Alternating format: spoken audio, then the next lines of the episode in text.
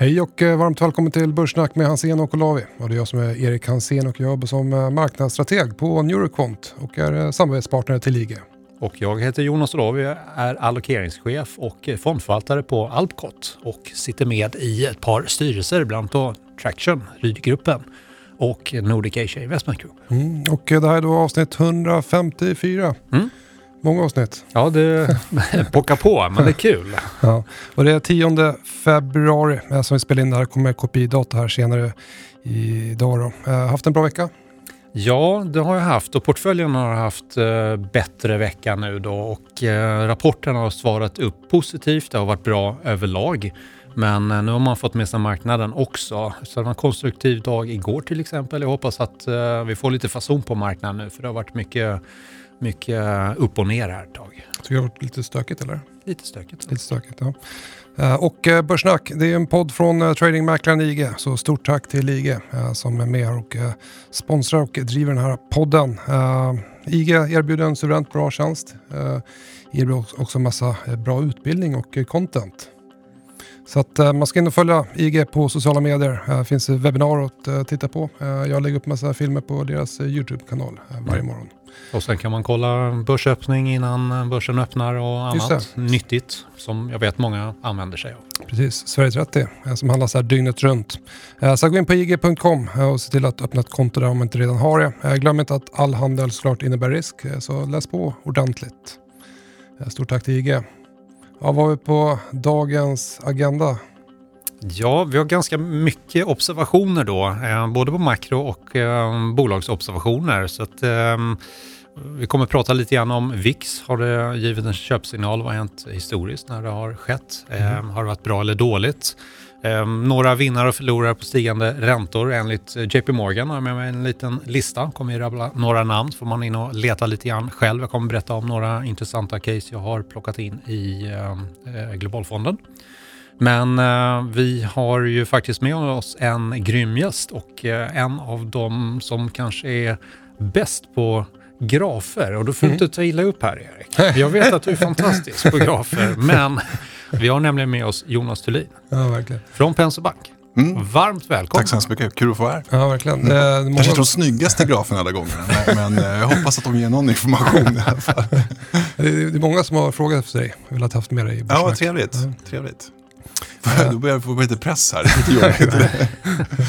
Vi brukar köra lite eh, fem eh, snabba frågor här ja. inledningsvis eh, så att jag kan börja här. Tror du börsen står högre eller lägre? Högre. Om, om när? Ja, alltså vi, vi, vi jagar ju både kort och medelkortsiktigt. Så att vi har ju lagt en prognos i början av året på 10% upp på världsindex. Och sen så tryckte på lite extra här 24 januari med, med att hitta börsbotten där. Eh, så, så, vi är positiva. Jag gillar att du var väldigt tydlig där i svaret. mm. Det är många som eh, tycker att nu är det dags att köpa Europa. Vad säger du? USA eller Europa för 2022? Vilken marknad går bäst? Ja, det, vi jobbar ju inte med breda USA eller Europa-exponeringar. Så att vi hamnar ju nästan uteslutande i USA för tillfället. Men det är också för att vi handlar ganska mycket amerikanska produkter och vi kan hitta ganska nischade eh, sektorer. Vi, vi, kan ju gå in i, vi vill ha hög, låg, låg, hög våld eh, inom cloud computing exempelvis. Så kan vi snickra ihop det via amerikanska eh, samarbetspartners. Så det gör att vi hamnar i uteslutande nästan i USA för tillfället. Utan att egentligen ha en regional uppfattning på eh, USA mot Europa. Annars så tycker vi att eh, det här USA-Europa-drevet har ju gått nu. Mm. Ungefär som ett brev på posten varje år i, mm. jag vet inte hur många år, många år vi, har, vi har lyssnat på det här.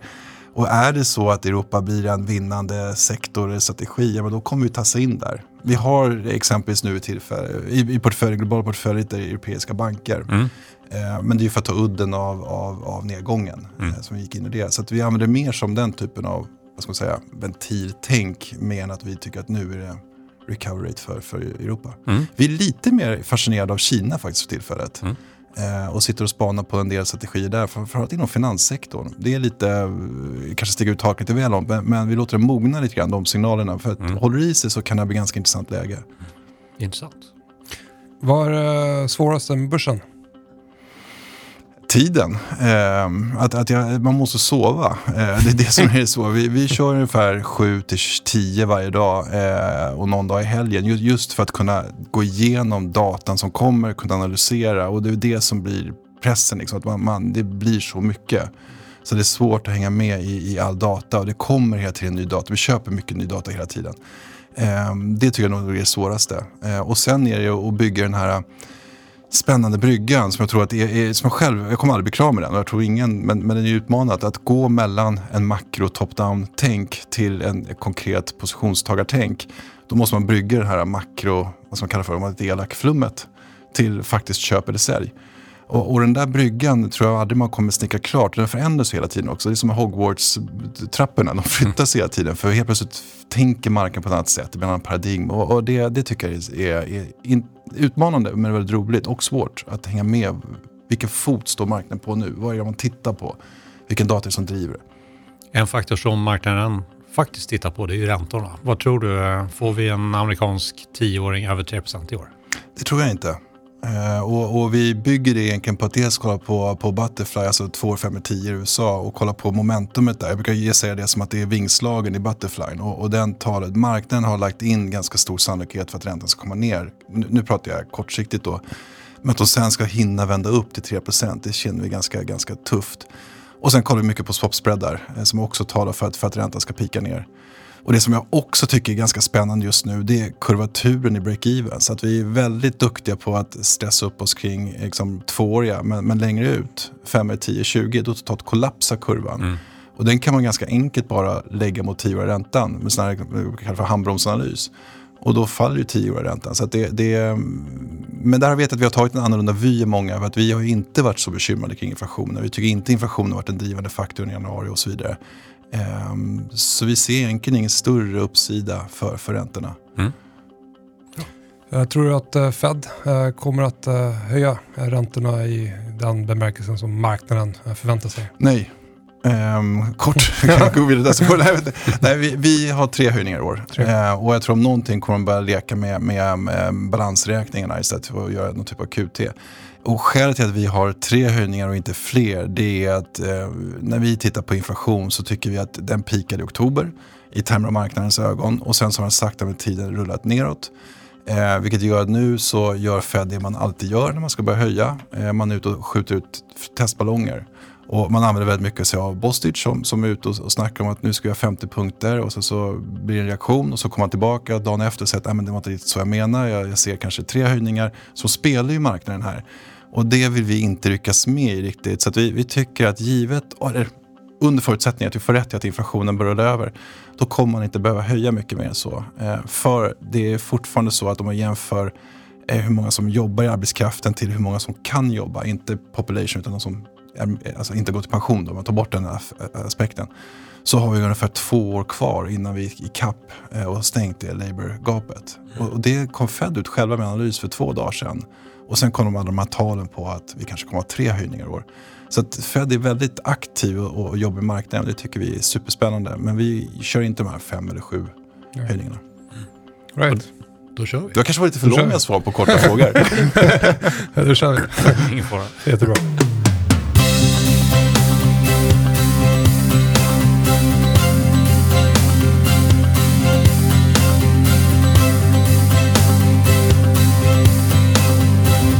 Snack med Hansen och Olavi. Ja, innan vi tar samtalet med Jonas och pratar en himla massa makro så tänkte jag kolla lite grann med dig. Hur är läget? Hur mår du? Börsen har studsat uppåt lite grann här sen 24-25 eh, januari. Ja, absolut, jag har det och jag mår eh, bra, eh, definitivt. Det är alltid jobbigt när det går ner. Och det har ju egentligen eh, många bolag i min ganska breda portfölj mm. gjort. Jag har ju ungefär 50% valuebolag, 50 eh, mer tillväxtorienterade bolag, momentumbolag. Men momentum kan man hitta överallt. Så jag har inte gett upp hoppet på momentum. Tvärtom tycker jag att det är en fantastisk eh, modell att jobba efter och eh, mm. räddningsplankan här under eh, den mest turbulenta perioden har ju varit eh, banker bland annat. Jag har ju, har ju väldigt mycket bank i i fonden och eh, de har ju tränat på bra. De har gjort det sedan pandemibotten med ganska små rekyler och framförallt europeiska banker. Eh, flera av de som har eh, rapporterat av bolagen i portföljen bland just bankerna har ju varit fantastiska resultat, kommit från låga nivåer och så vidare. Mm. Eh, många av de europeiska bankerna handlar ju på en mm, prisbok på 0,5-0,7 och svenska banker då, Nordea till exempel 1,1-1,2 någonstans, så ska det bara normaliseras och då kan man ju argumentera för om det ska eller inte, men då finns det ju eh, ordentlig uppsida kvar i de här bankerna. Mm. Det är mycket banker i amerikanska momentum ETFer så att de, eh, de aktierna har ju gått eh, relativt starkt här senaste tiden. Eh, kollar vi på andra aktier som har gått starkt här under veckan, kolla lite grann på de som har svarat väl på rapporter mm. eh, under veckan här. Nilörnsgruppen eh, steg kraftigt på sin rapport. Eh, Tobii, eh, Phoenix Outdoor, Qliro, eh, Fabege. Eh, Hoist steg, Nolato, Securitas. på den låga sidan här. Eh, aktier som har fallit, eh, bland annat Resurs till Collector. Eh, Collector, eh, Hoist, eh, eh Raytron kan man handla. Om man handlar olika eh, aktiepar mot varandra. Man kan handla Boliden mot Lundin Mining. Man kan handla Collector mot Hoist och så vidare. Prata lite grann om det, det kan man göra på IGs plattform eller? Ja, det kan man göra. Eh, mm. Självklart. Eh, då blankar man den aktien som ska ner och så köper man den som ska uppåt. Mm. Jag pratade lite grann om just uh, Collector Hoist uh, Rachel här uh, tidigare under veckan på just uh, YouTube. men bland de rapporterade bolagen här i veckan, är det någonting där som du tycker sticker ut lite extra? Ja, jag skulle säga att Collector i procentuella termer mm. stack ut med en ordentlig ordentlig uppgång. Jag tyckte även Hoist gjorde bra ifrån sig. Det har varit en komplicerad, jobbig resa för dem. Det sker ju en hel del med, med styrelsebyte och annat där, mm. förslag till, till byte. Um, så vi får se hur det spelar ut. Men um, vi pratade ju med uh, Lasse Söderfjell uh, förra veckan och han sa, mm. får man rätt i Hoist så, så finns det en betydande uppsida. Det kanske är lite tidigt, men det var ändå ett steg i rätt riktning vad, vad gäller rapporten. Då. Eh, Collector var, var, bra, men eh, nu har ju det här kommit in med, med Finansinspektionen, att de eh, ja, det ligger ju i farans riktning att det kanske blir en bot eller annat. Då. De ska ju svara på eh, hur de har gjort sina kreditprocesser under 2019 var det mm. väl. Aktien följer på det här under eh, torsdagen. Mm. Eh, kollar vi på lite globala marknader eh, ska vi ändå konstatera att det, som har gått starkt här senaste tiden det är råvarurelaterat. Eh, på Stockholmsbörsen så är det, det energisektorn, det är basic materials, det är bolag som Lundin Mining, är SSAB med flera. Mm. Eh, som visar starkt momentum. Mycket av det här nu är kortsiktigt överköpt eh, inför KPI-statistiken som kommer här i eftermiddag. Eh, mm. till exempel eh, Brentoljan. Eh, koppar, guld har gått starkt här senaste tiden, även silver. Eh, guld och silver rankas faktiskt högt upp i min momentummodell där. Mm. Det justerar för volatilitet. Det har inte varit så mycket guld och silver högt upp i det senaste året, men de har visat relativ styrka mot mycket annat då, när börsen föll här i, i januari. Det kanske nu AUAGs fonder ska ralla på här då. Exakt. Eh, ja, men intressant. Och eh, de som eh, är känsligast här då för stigande realränta om man tittar på mm, sektorer mm. så har vi finans, industri, energi. Ehm, de gynnas ju av eh, realränteuppgångar där mellan då Um, IT, um, Staples, uh, sällanköp inte gynnas lika bra. Och det är väl det vi har sett den här självande rekylen som vi haft under januari då. Men jag är inte riktigt säker på att den där traden är riktigt klar. Ett tema som jag har nu i samband med rapporterna det är att lager är väldigt låga. Eh, jag tittar till exempel på fordonsindustrin, jag tittar på chipindustrin. Ehm, chipbolagen har ju kommit med rapporter, eh, Global Foundries till exempel, som har fantastiska utsikter framöver och slog index rejält och menar på att vi kommer komma ikapp successivt. Och eh, då mm, tänker jag att om man då tror på ett reflations, en reflationstrade, då borde fordon ligga ganska bra eh, till. Och eh, då har jag tittat på de som, tittat in lite extra på de bolag som jag har i eh, min portfölj och det är då Tesla som är högst värderad, Volvo Cars som kommer med rapport imorgon, mm. eh, fredag alltså, BMW och eh, Mercedes-Benz. Och tittar man sen eh, Volvo Cars kom in på börsen här i oktober så är det faktiskt bara Volvo som eh, stoltserar med en positiv avkastning. Övriga har gått eh, kring noll eller lite sämre. Men eh, om man då tittar lite nyckeltalsmässigt då, så Tesla höga P-tal, eh, men också en fantastisk vinstutveckling och det är det som håller dem, liksom, ja, skapar golvet för dem. Så att försäljningen till exempel för 2021 bedöms ha gått upp 70% och EPSen 202% De har ett jättehögt P-tal, 188, men det sjunker till 89. Med sig i eh, den här prognosen för just 2022 ligger en eh, försäljnings, förväntad försäljningsuppgång på 51% och EPS på 52 så det är ju verklig eh, fart i det här bolaget. Om vi tar det som växer näst mest av de fyra bolag som jag har så är det Volvo Cars. Och tittar man på 2022 så bedöms försäljningen öka med 17% och vinsten med 22 P-talet är 14 på prognosen 2022. Så att här har man ett PEG-tal som helt plötsligt blir intressant samtidigt som eh, Polestar ska sättas på börsen genom en SPAC här i år. Jag har inte sett exakt eh, datum mer än innan året är slut. Då. Mm. Och tittar man då eh, vidare på bolag som kanske inte växer riktigt lika mycket så eh, ligger BMW hyggligt till, typ 10 vinsttillväxt, men P 6 på årets vinst och Mercedes 7 eh, försäljningstillväxt och P också 6.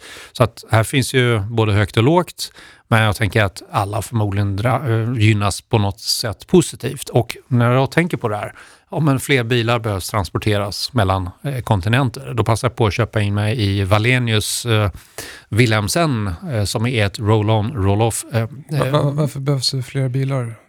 Varför kan det inte vara så att vi behöver färre bilar i världen? Ja, men det ser inte prognosen ut att peka mot just nu. Okay. Utan nu ska vi tydligen köpa bilar. Right. Och eh, om man då tror på det, då kan det vara intressant med någon som även transporterar. Och då är Valenius Wilhelmsen det bolag som transporterar flest bilar runt om i världen. Och de kom här i veckan med en fantastiskt stark rapport. De pekar också på det här med att ja, takt med att halvledarindustrin eh, kommer ikapp, eh, då kommer eh, liksom, bilindustrin gynnas. Ja, det gynnar ju våran affär då. Så att deras outlook var också väldigt ljus. Och där är ju en aktie som har gått väldigt bra sedan pandemibotten. Ehm, men värderingen är låg i det här eh, bolaget så att det kanske finns, eh, om man tar bort det här mest överköpta just nu så kanske det kan vara intressant att titta på lite längre fram då. Mm. Och eh, lite så här medellångsiktiga case eh, som, som jag kör. Eh, det är en modell eh, på, på vinst. det är lönsamhet, det är värdering, risk och momentum, lite säsongsmönster. Då har vi BG Group eh, högt upp på den listan. Vi har Polia, vi har Lundin Energy. Eh, Lundin Energy, eh, det är ju ett, en aktie som har gått starkt senaste tiden i spåret av fortsatt stigande energipriser och så vidare. Men nu har den rekylerat tillbaka lite grann. så att, sen har vi SCA, SSAB, Bergstimmer, Ericsson rankas högt upp där. Vi har Peab, Loomis, KB Group. så att det är mycket, mycket av de här lite mer värde-casen eller här lite mer reflationstradesen som är högt upp på, på, på den listan idag. Mm. Jag lovade också att jag skulle nämna det här med VIX eh, köpsignaler då. När VIX ja. har eh, rullat upp ordentligt då och eh, då pratar vi ju någonstans strax under eller över 30. Om man då köper då, och tittar då en månad framåt så har eh, 86, vid 86 procent av tillfällena så har fått en positiv avkastning kommande månad. Och tittar du eh, sex månader framåt så har du fått en eh, 95 i sannolikhet till uppgång. Kan också vara bra att känna till då. Och vi hade ju en spike här nu i januari. Så det är intressant, men det var just på aktiemarknaden och inte på några andra marknader. Men det kommer vi säkert prata mer med eh, Jonas om. En annan observation som jag såg att eh, Ten Bagger plockade upp, det var att hedgefonderna eh, ligger som max korta som de i princip någonsin har gjort enligt ja, en graf som han hittade och eh, som ligger ute i hans flöde på, på Twitter. Det skulle kunna vara intressant utifrån perspektiv att det kan komma in lite volym här i den här rörelsen nu. Eh, kanske, om de då stänger sina ja, korta positioner. Det, skulle vara en positiv signal. Uh, när jag kollar på data från CFTC på så kallade non-commercials, det är lite hedgefonder där, andra större spekulanter, uh, den visar faktiskt att, uh, att de är långa. Mm. Så att den datan visar någonting annat. Då. Men jag vet Mm. inte vilken data du refererar till. Eh, Det kanske är någon mer kortsiktig daglig data. Eh, Jag kollar där på veckodata. Just det. Eh, Så att det får låta vara osagt. Men tycker du att vi ska ta samtalet med, Jonas? Eller? Ja, absolut. Det gör vi. Ja.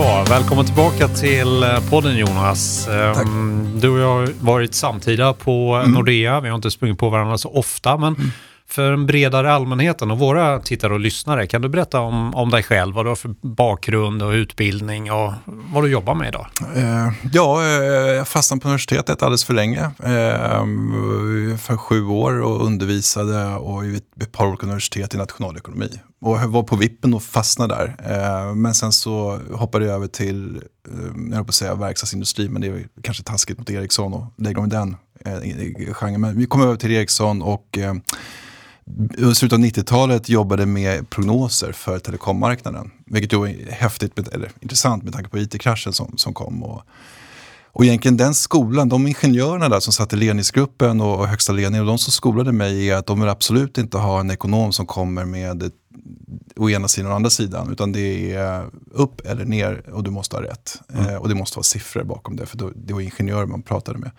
Och då ganska tidigt så fastnade jag för den här fascinationen kring att, att liksom lägga allting i siffervärde istället för att eh, den här, ja, ni vet, tycka, tänka, tro-världen då.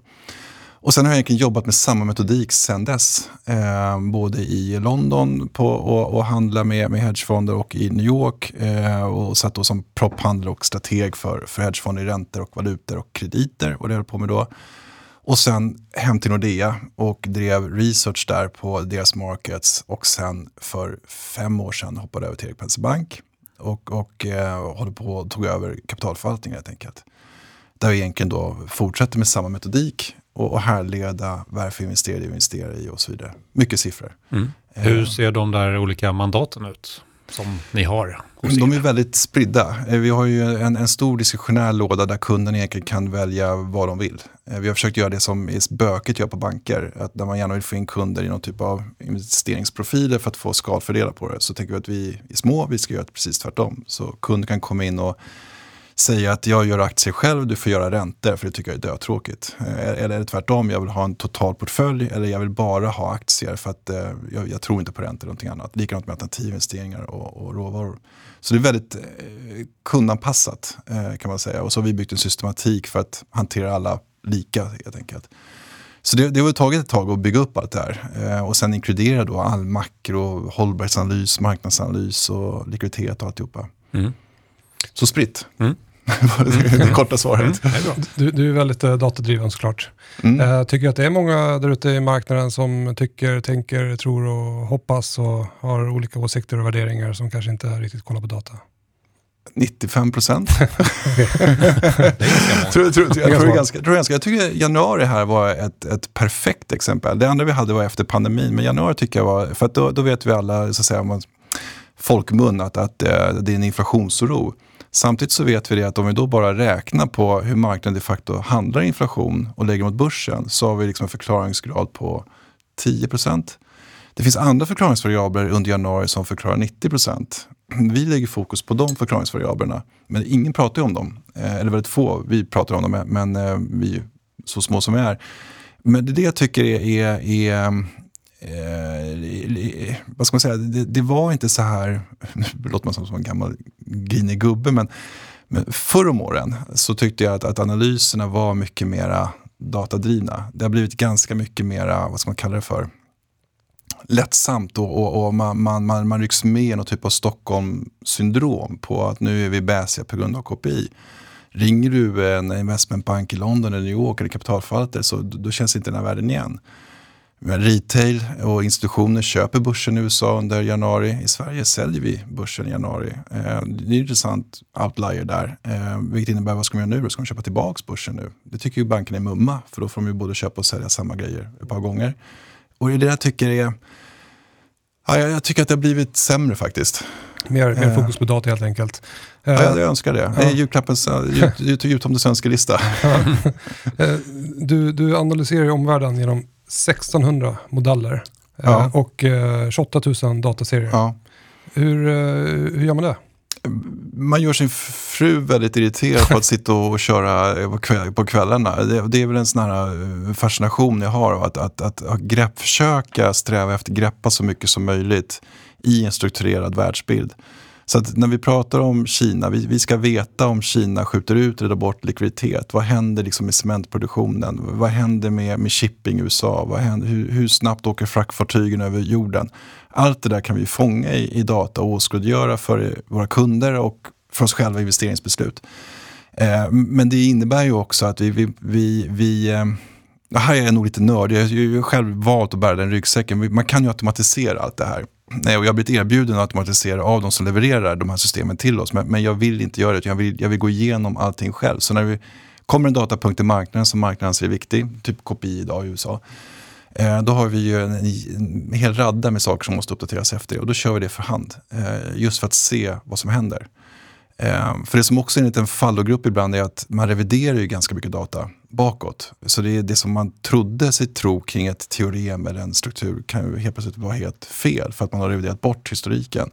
Eh, så det, det, ehm, det är mycket tid som går till det. Finns det risk också att man kollar på för mycket data? Att det blir för liksom spretigt och man vet inte riktigt vad man ska fokusera på? Exakt. Och hur väljer man ut det som är viktigt? Jo, där, och där blir vi då, där är man beroende av dels ett nätverk, eh, för rent krass. Eh, det, det, är en fördel att ha jobbat på lite olika ställen och känna en hel del kapitalförvaltare så man vet vad, vad är det de snackar om, vad, vad, är, man, vad är de stora hedgefonderna i USA bekymrade över nu, hur tittar de på marknaden, vilka datapunkter tittar de på, vad är de handlar för att ge uttryck av det.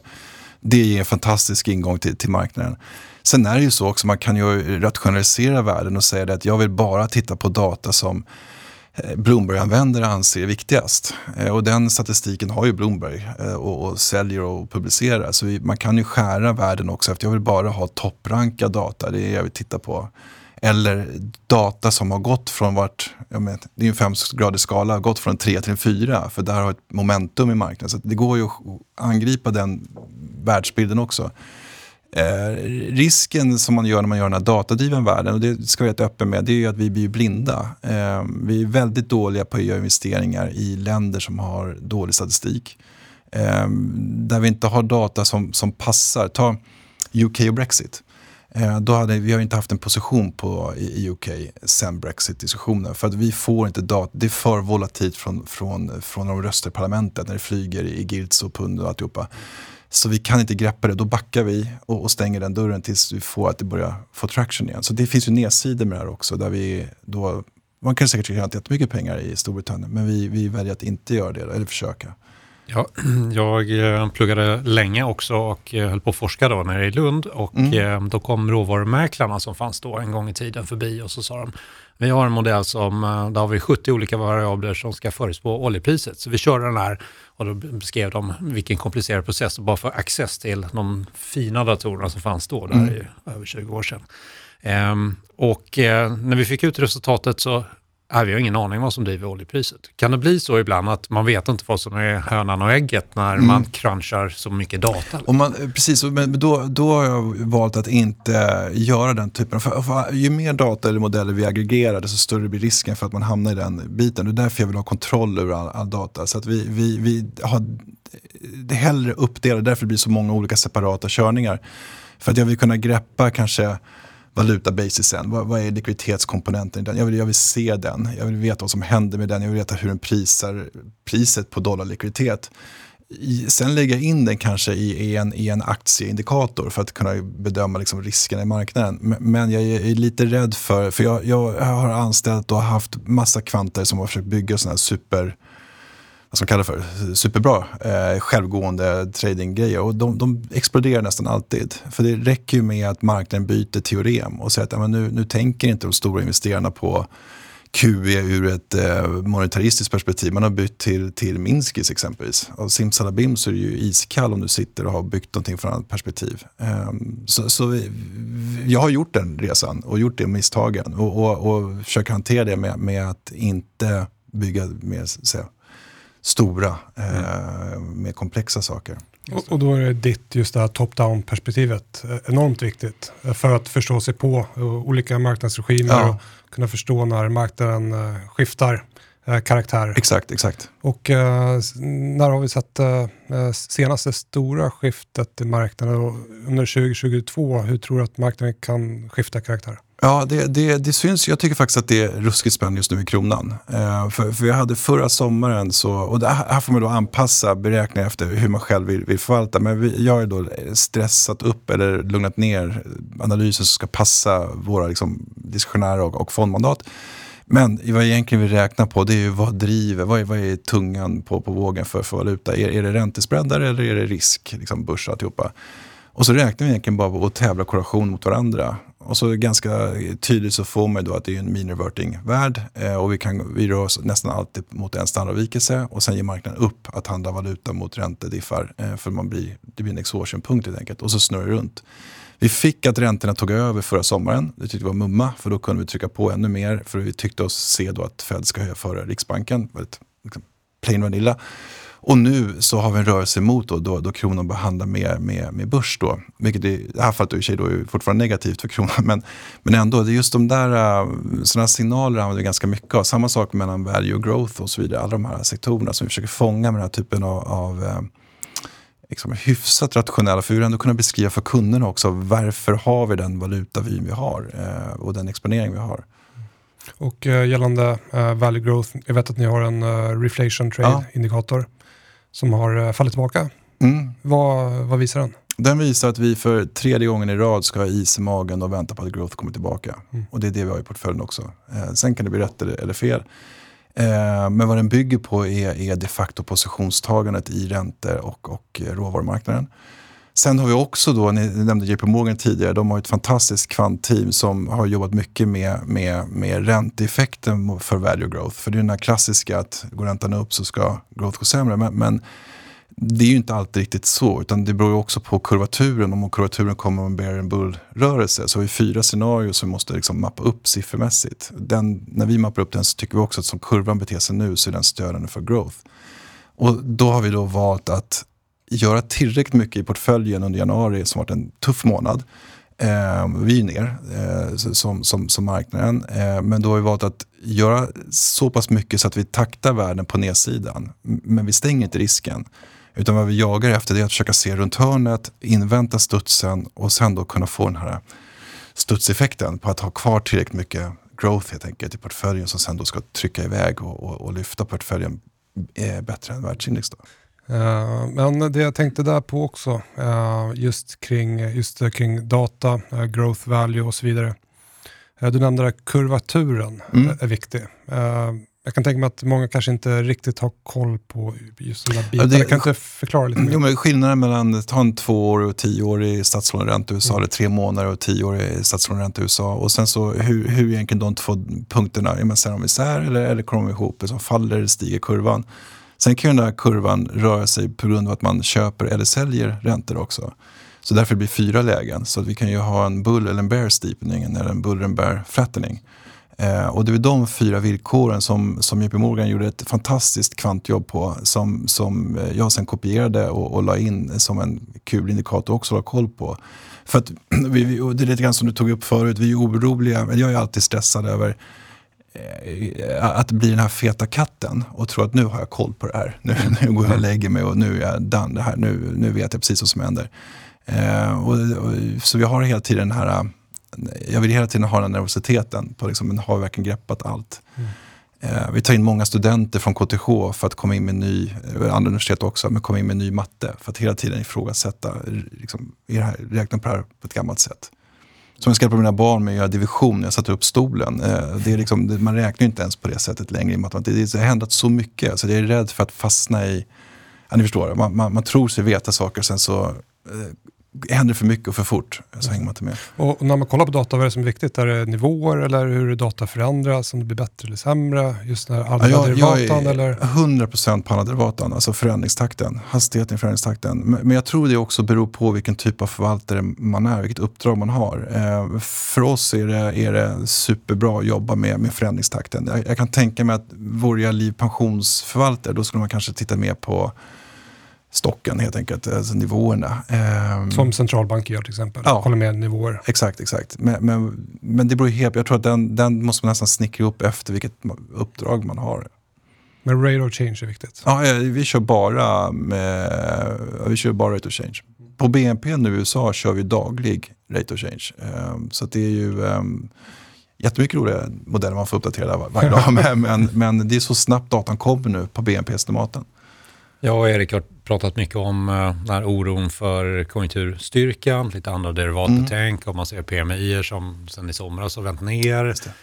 Um, och vi har pratat om att vi tror på en, liksom en återacceleration, vilket rapporterna nu tycker jag stödjer. Tycker du att marknaden har överdrivit uh, försvagningstendensen? Hur ser du Absolut. på liksom? Absolut, och jag tycker, du menar nu januari här? Eh, ja, nej men det, jag tycker det är, januari är en superspännande månad. För, för som jag sa tidigare, så, så, och det är ju många andra också, när, när vi köper flöden så kan vi se det, okej vi vet att retail köper, vi vet att institutioner köper. Det är någon annan rackare som är ute och säljer och då ser vi att det är investmentbankerna som liksom har de flödena. Och vi vet att deras market making deska för optionerna, det är där vi har stora säljflödena då känner vi att vi är inne i en sån här klassisk optionsförfallsnedgång med negativt gamma. Ehm, och, och den här storyn vi lägger på den här eh, kring, kring kopieran det, det blir lite eh, måla en gris lite grann. Eh, så jag håller helt och hållet med om att den här försvagningen är, är, är klart överspelad.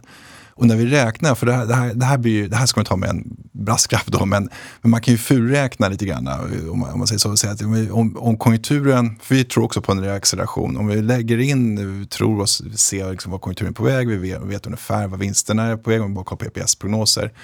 Eh, när vi hade det 10-procentiga nedstället, eh, då hade vi 96% sannolikhet för att den ska studsa. Och då satt bara vi och väntade på optionsförfallet för att gå ut och, och markera att det nu är det, är det, är det köpläge och, och, och ta det lugnt för nu kommer börsen tillbaka. Det där ska man ju ta med 96, det är ju under vissa antaganden här, men vi tyckte att statistiskt sett så är det nästan lite fegt att komma ut med det här caset. Men vi visste samtidigt att, att komma ut med att, att vi ser liksom studsen komma i Stockholm där och då, runt 20-24 januari över en helg, det var ju stack extremt i ögonen på, på, på vissa eh, som verkar köpt in i att nu skulle Armageddon komma alltihopa. Eh, men det är precis som du säger, januari var ju väldigt häftig på att vi, vi eller marknaden reviderar upp EPS-erna under januari. Samtidigt som vi får ner, nu pratar jag USA S&P och, och samtidigt som vi då får ner kurser. Det, det är också en sån intressant rörelse som vi vet att det här är, och vi vet ju till 79% sannolikt ska vi ha 10% i correction. Eh, så att, mm, det- jag tyckte det var helt överdrivet. Och det var egentligen Förlåt det långa svaret, men jag tycker det här är otroligt intressant. Det var egentligen bara på aktiemarknaden som vi hade den här ökade vållan, VIXen som drog, men Move, räntemarknaden rörde sig inte, valuta, motsvarigheterna föll under den här perioden. Så att det var ju egentligen bara uppror på aktiemarknaden så att säga. Ehm, du pratar bland annat om en supercykel och jag har sett det här uttalandet under en period. Vad menar du med en Vad, supercykel? vad vi menar är att eh, den BNP-tillväxten som vi nu så att säga, cruisar ut på efter pandemin är dubbelt så hög som den som vi hade innan pandemin. Eh, det innebär att vi har ju parallellförskjutit USAs ekonomi, aktivitetsgrad och tillväxtgrad. Det är det vi eh, liknar med en supercykel. Då, då måste man ju, pr- prata om tidigare om paradigmer, om man lägger in det tänket att eh, tillväxttakten är nu mer den dubbla än den vi har haft historiskt, eh, tio år före pandemin, eh, då måste man börja stöka om lite grann i, om man har ett värderingstänk eller ett flödestänk eller, eller en, liksom strategisk allokeringstänk. För vad, vad innebär det egentligen om USA håller kvar med 5% i årstillväxt under x antal år? Det, det är ett otroligt scenario förvisso, men det är där vi ligger idag och taktar. Och det är det som jag tror marknaden kommer då liksom, takta här, här nu i närtid. Det är det vi ser som en supercykel och det parallellskiftet ser vi till, till, till, eh, till stor del nästan bara har hänt i USA då, tack vare eller på grund av deras fiskala stimulanser. Och utmaningen där har vi i Europa. Att, att där har vi ju av, av, av institutionella skäl, det, jag tror inte att det är så mycket att någon är dum eller elak på det sättet utan vi har ju valt att göra betydligt mindre. Eh, och, och då taktar vi betydligt efter också. Det, det är ju fascinerande, det var ju flera månader under förra året och vi hade jag vet inte hur, det var över 90% av världens aktiekapital som gick till USA. Eh, Alla ser ju det här och vill vara med i, där det finns tillväxt. Det finns en, liksom en, en, en det startas bolag och alltihopa. Ehm, Det blir tufft det där för, för Europa tror jag. Varför då Lagarde såklart hänger kvar vid att hänga kvar i stimulansen så länge som möjligt för att ha en chans att hänga med. Mm. Men, Jag men, uttrycker inte simplistiskt, men, men, men du förstår. men, men kan det inte vara så att det är lite på sätt och vis en imaginär för vad är det i produktiviteten som ska höjas? Det är inte så många nya uppfinningar, det är samma hjulspår. Ehm, och sen så man ser liksom konsumtionssiffror och sådär. Vad, är det folk köper? Jag menar, behöver man fler vinterjackor eller fler bilar? Förmodligen inte. Ja. Man kanske byter, det är en bytescykel. Man ska ha en elbil istället då. Men då måste man ju sälja den andra bilen då. Eh, liksom, vad, är, vad är det som driver den här Det- det finns- permanent högre Ja, tillväxten? det, och det, och där är, det finns ett teorem bakom det där som, som vi kör för alla som är intresserade i vårt eh, lilla netta chartpack varje vecka. Men, men det är ju totalfaktorproduktiviteten. Vad, vad som har hänt i USA just nu som är extremt viktigt för bolagsvinsterna det är det att vi som arbetstagare blir smartare. Eh, och det hänger egentligen med att vi har blivit mer flexibla på jobbet. Det, det är ju som den här gamla den här gamla klyschan om man får en iPhone 13 istället för en 12. Jag blir inte så jättemycket mer effektiv i mitt jobb. Men det som har hänt under pandemin är att vi har liksom parallellförskjutit effektiviteten i ekonomin. Så att vi jobbar mycket mer effektivare nu. Eh, och det är ju synonymt med stigande bolagsvinster. Jag tror det är det, det som förklarar ganska mycket av det. Och produktivitetssiffrorna jämfört med unit labor cost-siffrorna är ju helt fantastiska också. Bara på gr- grövre yta. Så, så mitt svar på den sidan är ju att vi jobbar mycket mer effektivt och det vi har som en enorm tillväxtmotor i år det är ju lageråteruppbyggnaden. Mm. Eh, och den kommer nog, eh, de som alltid är lite negativt tittade kommer ju se som att det är någonting negativt att bygga lager och vad händer, vad händer om inte konsumtionen kommer alltihopa. Men vi kan ju mäta om hur mycket av lageruppbyggnaden som kommer sig av efterfrågan och hur mycket som är så att säga, en bett på framtiden. Och där har vi enorma gap. Som, och det här kan ju driva BNP-tillväxten under hela 2022, bara Mm. bygga tillbaka lagren. Jag såg en del grafer på det här. Vi har slut på allt. Mm. Så att liksom, lagereffekten är ju det som jag tror är liksom den här Ja, återaccelerationen. jättestor. Ja.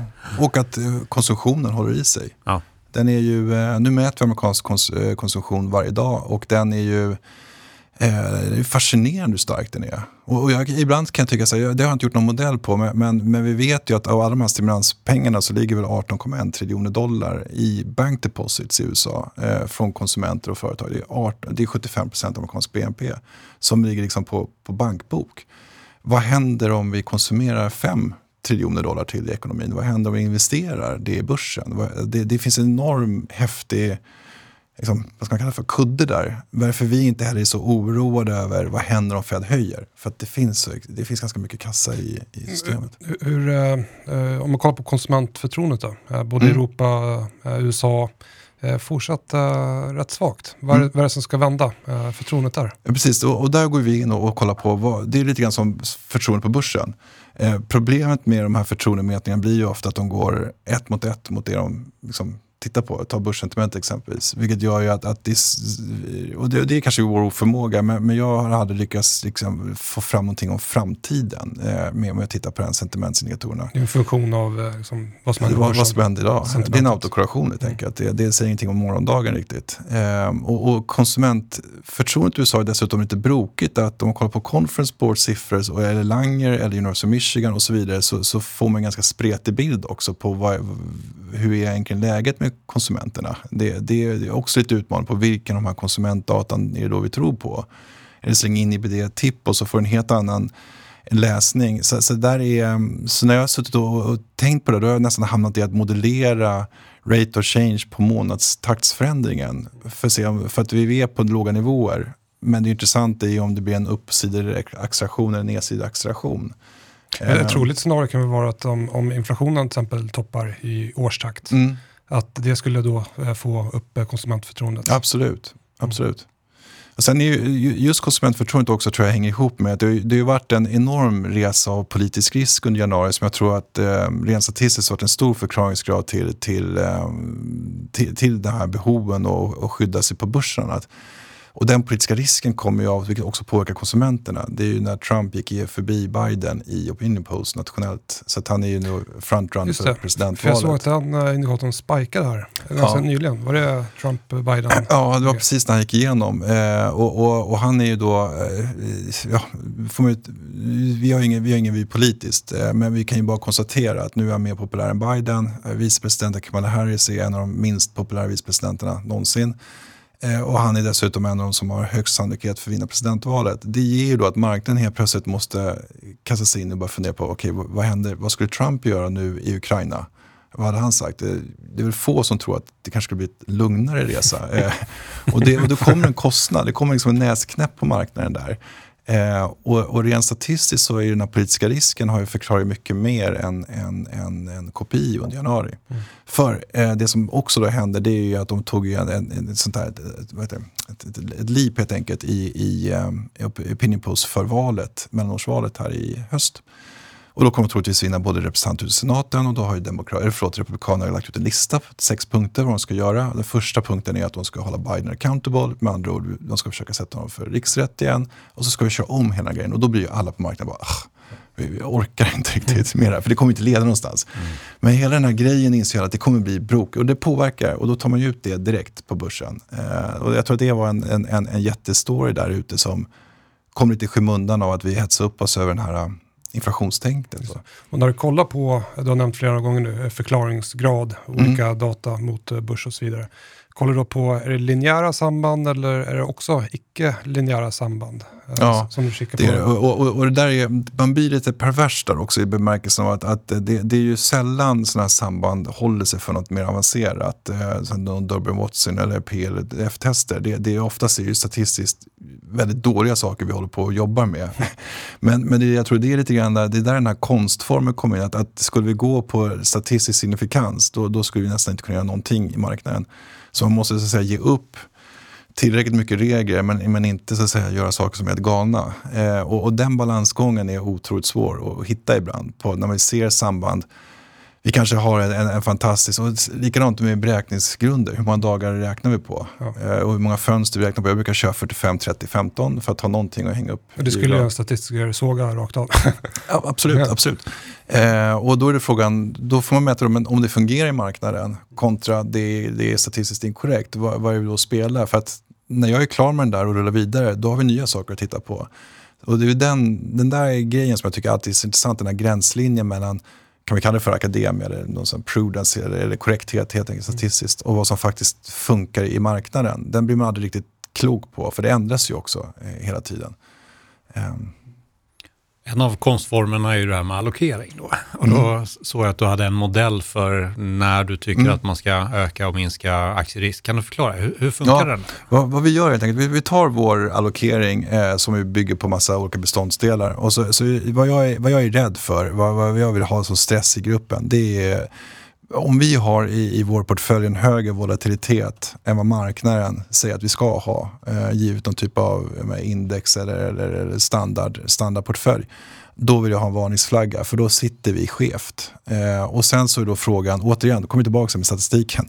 För oss så måste vi då rigga den beräkningen efter vad är kunden har köpt av oss. Vilken avkastningsprofil de förväntar sig, vilken volatilitet de förväntar sig. Men när vi vet de variablerna så kan man ganska enkelt eh, bygga upp en, en bild där vi där kan se med ögonen om vi får ett slag i portföljen som är så att säga, som jag kör i den här grafen, som då bryter en standardavvikelse på nedsidan då är vi rädda för, för börsfall. För då vet vi att då ligger vi mer exponerade rent statistiskt än, än, än, än marknaden övrigt. Vi ligger sämre helt enkelt. Mm.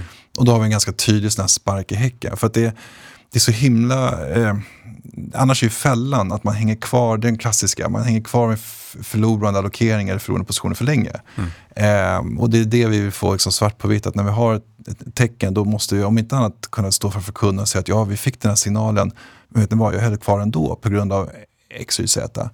Eh, så, så därför vill vi vara väldigt transparent och ha som en, en, en regel då, att den där måste vi följa. Mm. Men till exempel i här, december, allting så jättefint ut mm. och eh, så kommer januari och börsen håller i en dag ungefär, sen börjar mm. gå neråt. Mm. Hur triggar modellen på något vis en sån rörelse? Mm, den kör jag varje dag. Ja.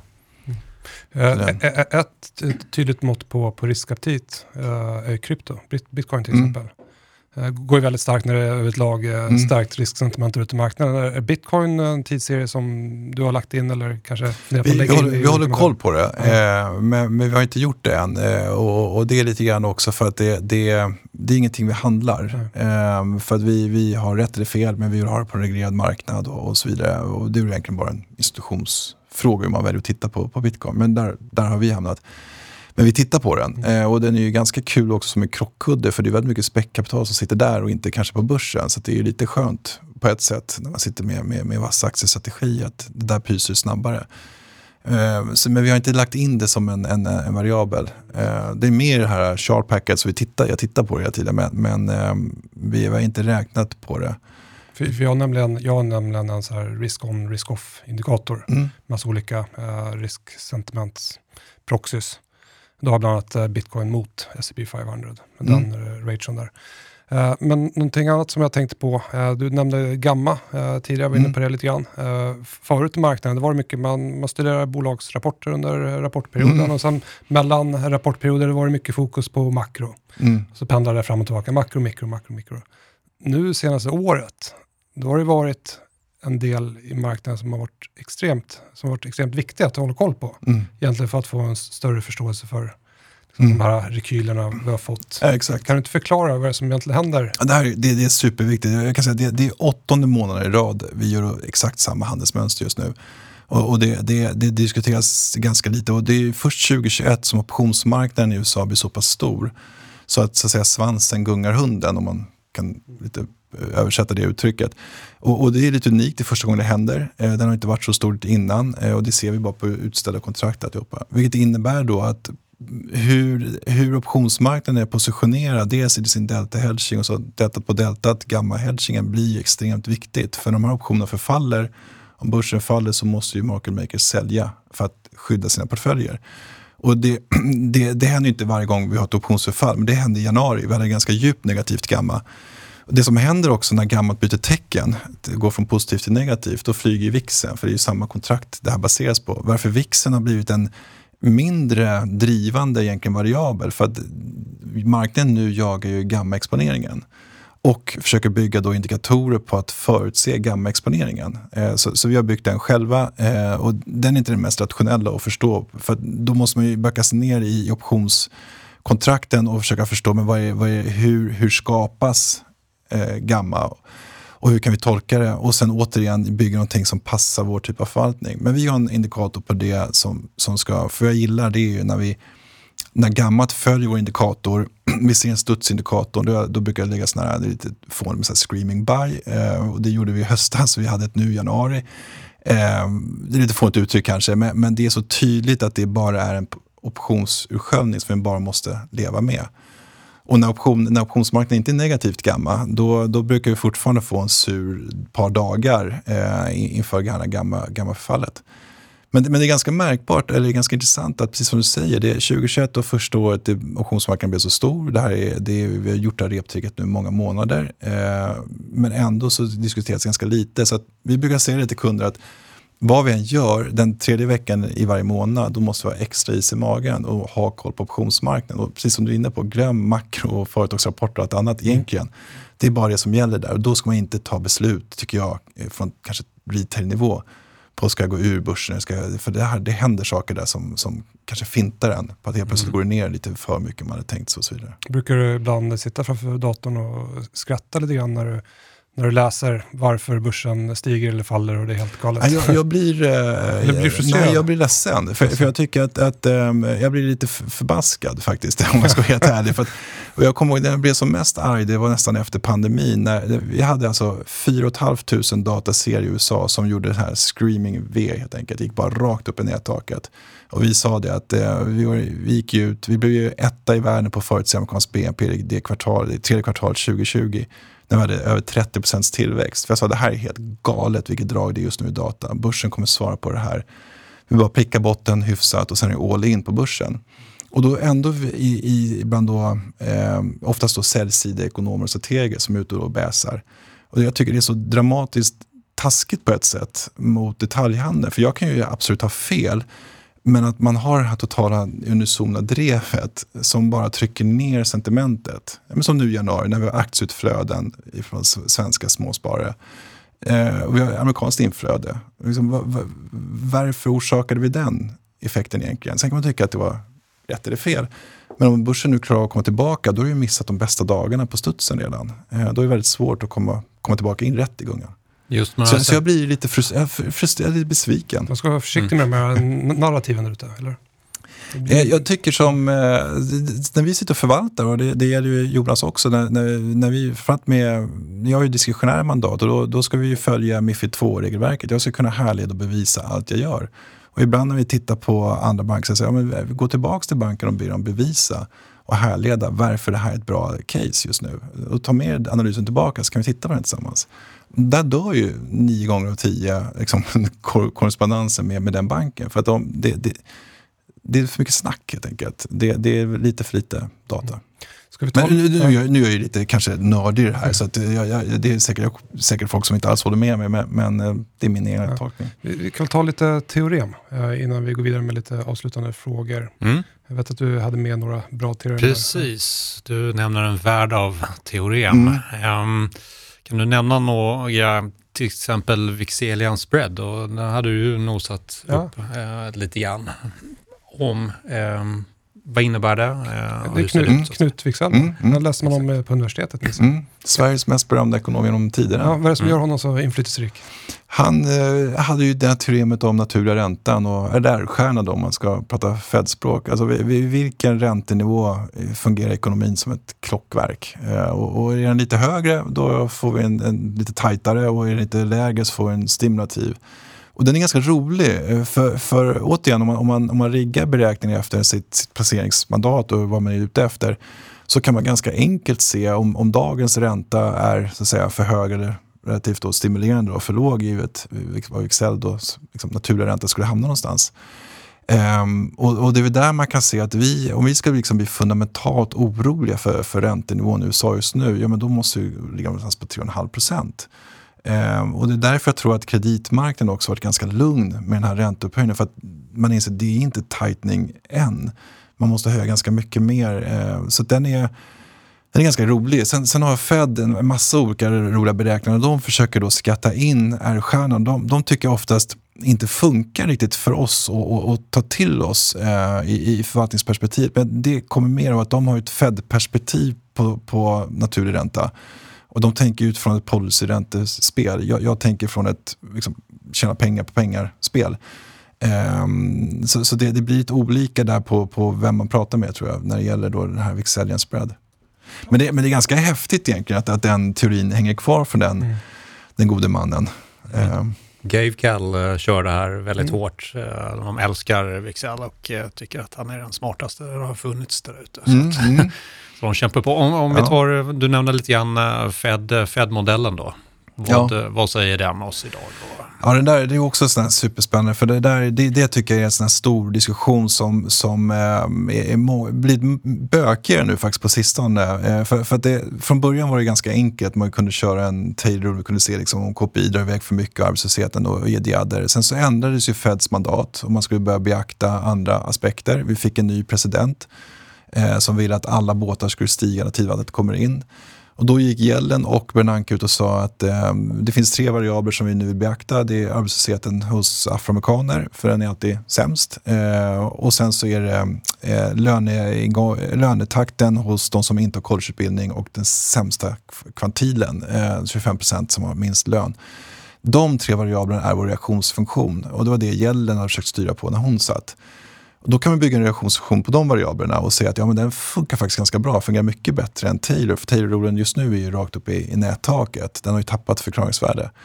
Och då kommer den stora diskussionen i marknaden är, kommer Fed ha så att säga, is i magen att hänga kvar vid den när inflationen på grund av supply bottleneck drar iväg? Och då, då är, beroende på vem man pratar med så är det liksom blandad framgång på hur man hanterade den där mm. supply bottlenecken.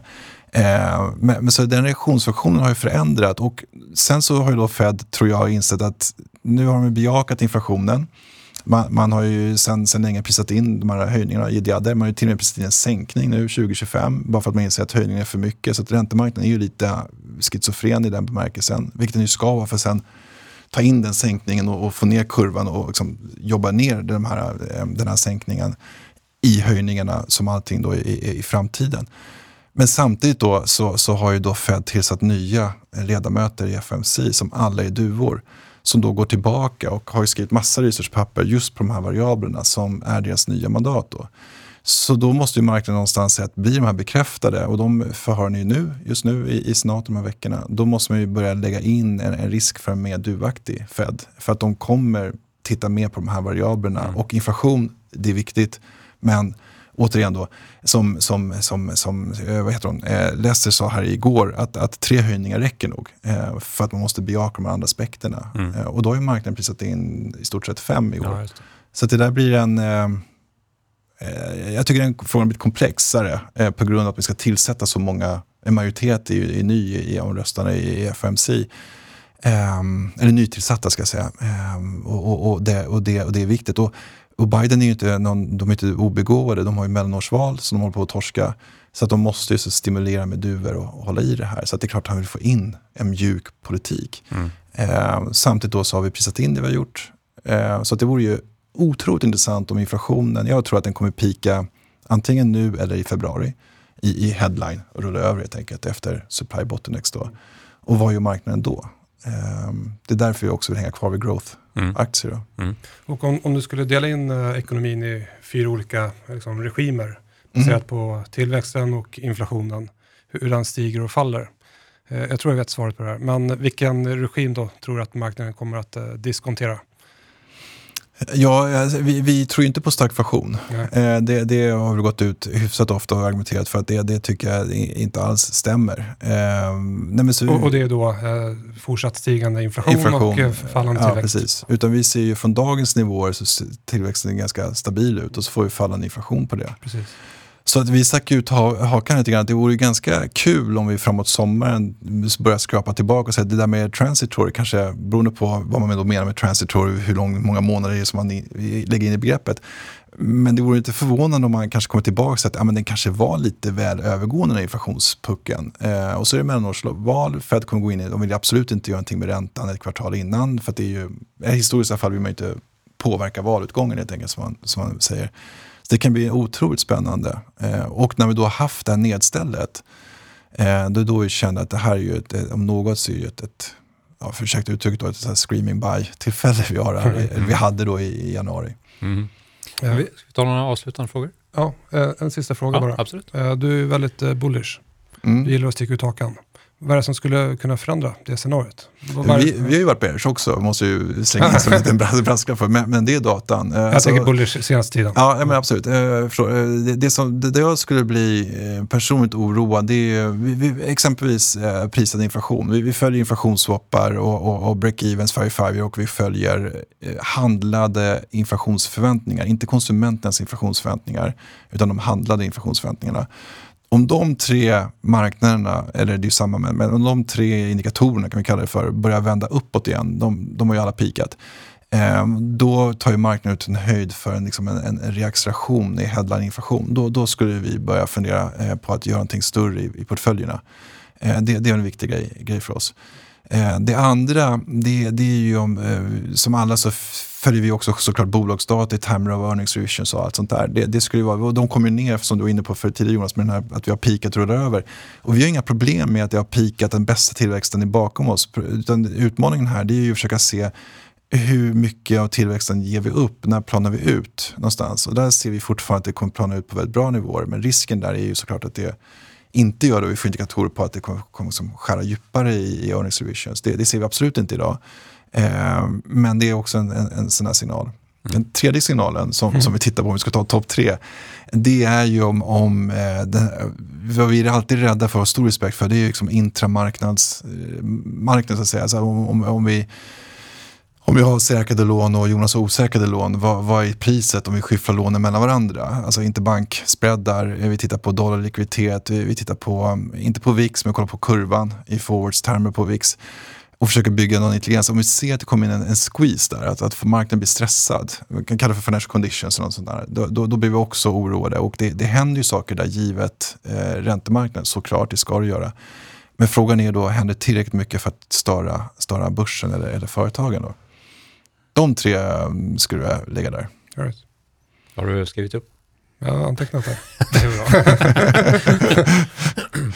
Jag förstår att du jobbar alldeles för mycket, men eh, vad gör du för att koppla av då när du behöver den där pausen? Bara, nu Jag går på gymmet med min dotter. Ja. Eh, Det, det, det är faktiskt väldigt roligt. Snacka skit och eh, jag kanske inte gymmar hårdast i världen om man ska vara helt ärlig, men, men just breaket. Mm. Och sen är det landet. Det, det är, bara man kommer till, man kör en timme bort så tycker jag då kopplar man av lite mer. Mm. Jobbet är ju alltid med, så jag är alltid med med alltihopa. Så att det, det blir ändå, man sitter där, med, men det är ändå lite lugnare. Mm. Jag stirrar ut på någon sån här äng som inte hade ett smack på en dag. Eh, Nästa semester, är det då i Sverige eller är det utomlands? Jag har ingen semester planerad. Nej. Jag har inte haft semester sedan förra sportlovet eh, riktigt, på riktigt. Så att, eh, vi, vi får se. Mm. Eh, det, det, jo, vänta, nu ljuger jag förresten. Vi, vi ska, det blir Italien eh, med, sån här, med, med svärföräldrarna och, och hela familjen. En jubileumsresa. Det ska bli väldigt kul. Trevligt. Ja, Sista frågan då, var kan man följa dig och eh, så här, material och annat sånt där? Ja, jag finns ju på sociala medier, på LinkedIn och Twitter. Sen finns ju det mesta av vårt material på bankens hemsida. Mm. Eh, då får man klicka in på Erik Penser Bank och klicka in på Wealth Management och så under det kapitalförvaltningen. Då ligger alla paket där. Eh, och det är en sån här sak som jag också vill göra ett slag för. Jag tycker att, att vi behöver jag kan ha rätt, jag kan ha fel, men det viktiga tycker jag nästan det är transparensen. Jag, jag, jag gillar det att folk ska kunna ifrågasätta och, och komma med frågor och, och, och utmana eller bara ta nytta av det för att säga oh, nice to know. Så att säga. Jag tycker det jag tror svensk bankmarknad eller finansmarknad skulle göra sig gott med mer transparens. Det håller vi med om. Bra avslutande ord. Absolut. Jonas, Ja. stort tack för att du kom. Tack för att vi fick komma hit. Stort tack, lycka till. Tack.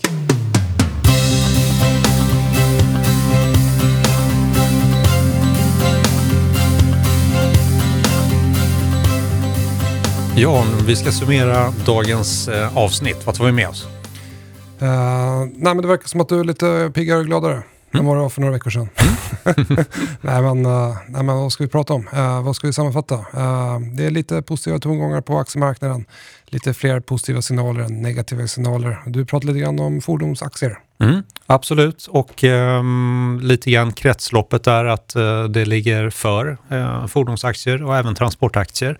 Jag tycker att rapportperioden har varit helt fantastisk. De bolag som jag har i portföljen så det är få som har eh, gjort marknaden besviken utan de, de lämnar en robust framtidsprognos eh, och de har i nästan alla fall som har kommit till 38 bolag av mina 70 som har rapporterat eh, och det är tre stycken som inte riktigt har nått upp hela vägen eller varit blandade. Mm.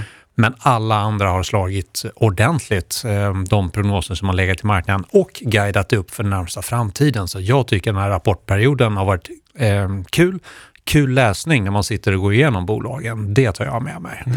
Vet du vad jag kom på nu? Eh, jag ska skapa en indikator baserat på ditt humör. Mm. Så kvantifiera dina känslor lite grann. Mm.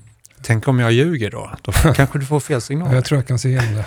ja, det är bra. En liten sentimentsindikator på Jonas Olavi. Mm. Men ehm, Jonas Thulin då? Ja, Och ehm, hans omfattande arbete, vad tog du med dig där? Eh, nej, men det var mycket intressant. Jag gillar Jonas eh, sätt att se på marknaden. Det här top-down perspektivet. Kollar mycket på data. Uh, kollar på vad som har fungerat och vad som inte fungerat. Uh, kollar på en bred, bred eh, databas. En himla massa tidsserier och eh, modeller. Mm. Eh, jobbar, jag kan tänka mig, väldigt, väldigt mycket. Jag sitter och uppdaterar här på, på kvällarna. Mm. och tidigt på morgonen såklart. Eh, så att, eh, jag, gillar, jag gillar Jonas. Jag gillar hans sätt att eh, se på marknaden men även att han gillar att sticka ut hakan ibland. Uh, säga vad han tycker. Mm. Var det någon modell sådär som du tänkte, det där ska jag titta in lite närmare på? Eh, på, Kanske bygga själv eller replikera på något sätt?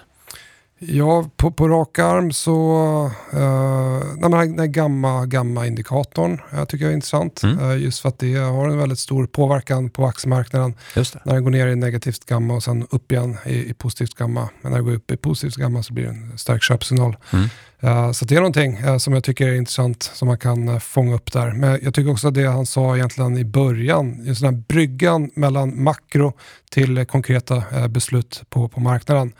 Eh, Det är det som är egentligen det svåra med, med makron. Ofta när man hör ekonomer prata om makro så kan det bli lite flum-flum och det kanske är svårt att eh, sätta det i konkreta eh, köp och säljbeslut på börsen. Mm. Men han har ju verkligen här, jobbat för den här bryggan mellan makro till konkreta eh, köp och säljbeslut. Just det. Och det tror jag är jätteviktigt. Eh, just för att marknaden skiftar hela tiden eh, paradigm eller regimer. Mm. Han var inne på att det gäller att vara med i de här skiftena. Mm. Eh, jag tolkar också lite grann som att det är mycket, är mycket konst. Eh, det är inte bara vetenskap. Eh, det gäller att ha en bra förmåga liksom förstå hur marknaden fungerar eh, för att veta också vilken typ av data eh, som är intressant för tillfället. Eh, vilka modeller eller data som man kanske inte ska eh, fokusera eh, så jättemycket på i dagsläget. Då. Och liksom välja ut det som är viktigt. Mm. Filtrera bland data. Just det. Det, det, det, det är någonting som handlar om erfarenhet. Mm. Att aldrig stå fast i en övertygelse utan låta datan prata till en. Ja, och det tror jag också uh, har också väldigt mycket med egot att göra. Kunna släppa egot, kunna snabbt kunna skifta åsikt. Inte fastna i ett narrativ eller i en åsikt och sen ignorera all data mm, som mm. kommer in utan hela tiden lyssna på marknadens budskap, lyssna på den datan som kommer in mm. och sen kunna anpassa sig efter, efter den datan. Då. Men mm. det tror jag inte alla egentligen har en förmåga att göra. Utan det är kanske är lätt att, att fastna, fastna i en åsikt. Uh, mm. Man pratar lite grann om att han blir arg. Han blir arg när han hör att uh, folk förklarar uh, rörelser på börsen som inte har med, liksom, förankrat alls med, med data. Nej. Han blir ledsen och arg när, när han hör de här grejerna. Och mm. det är ofta, ofta vi hör det. Mm.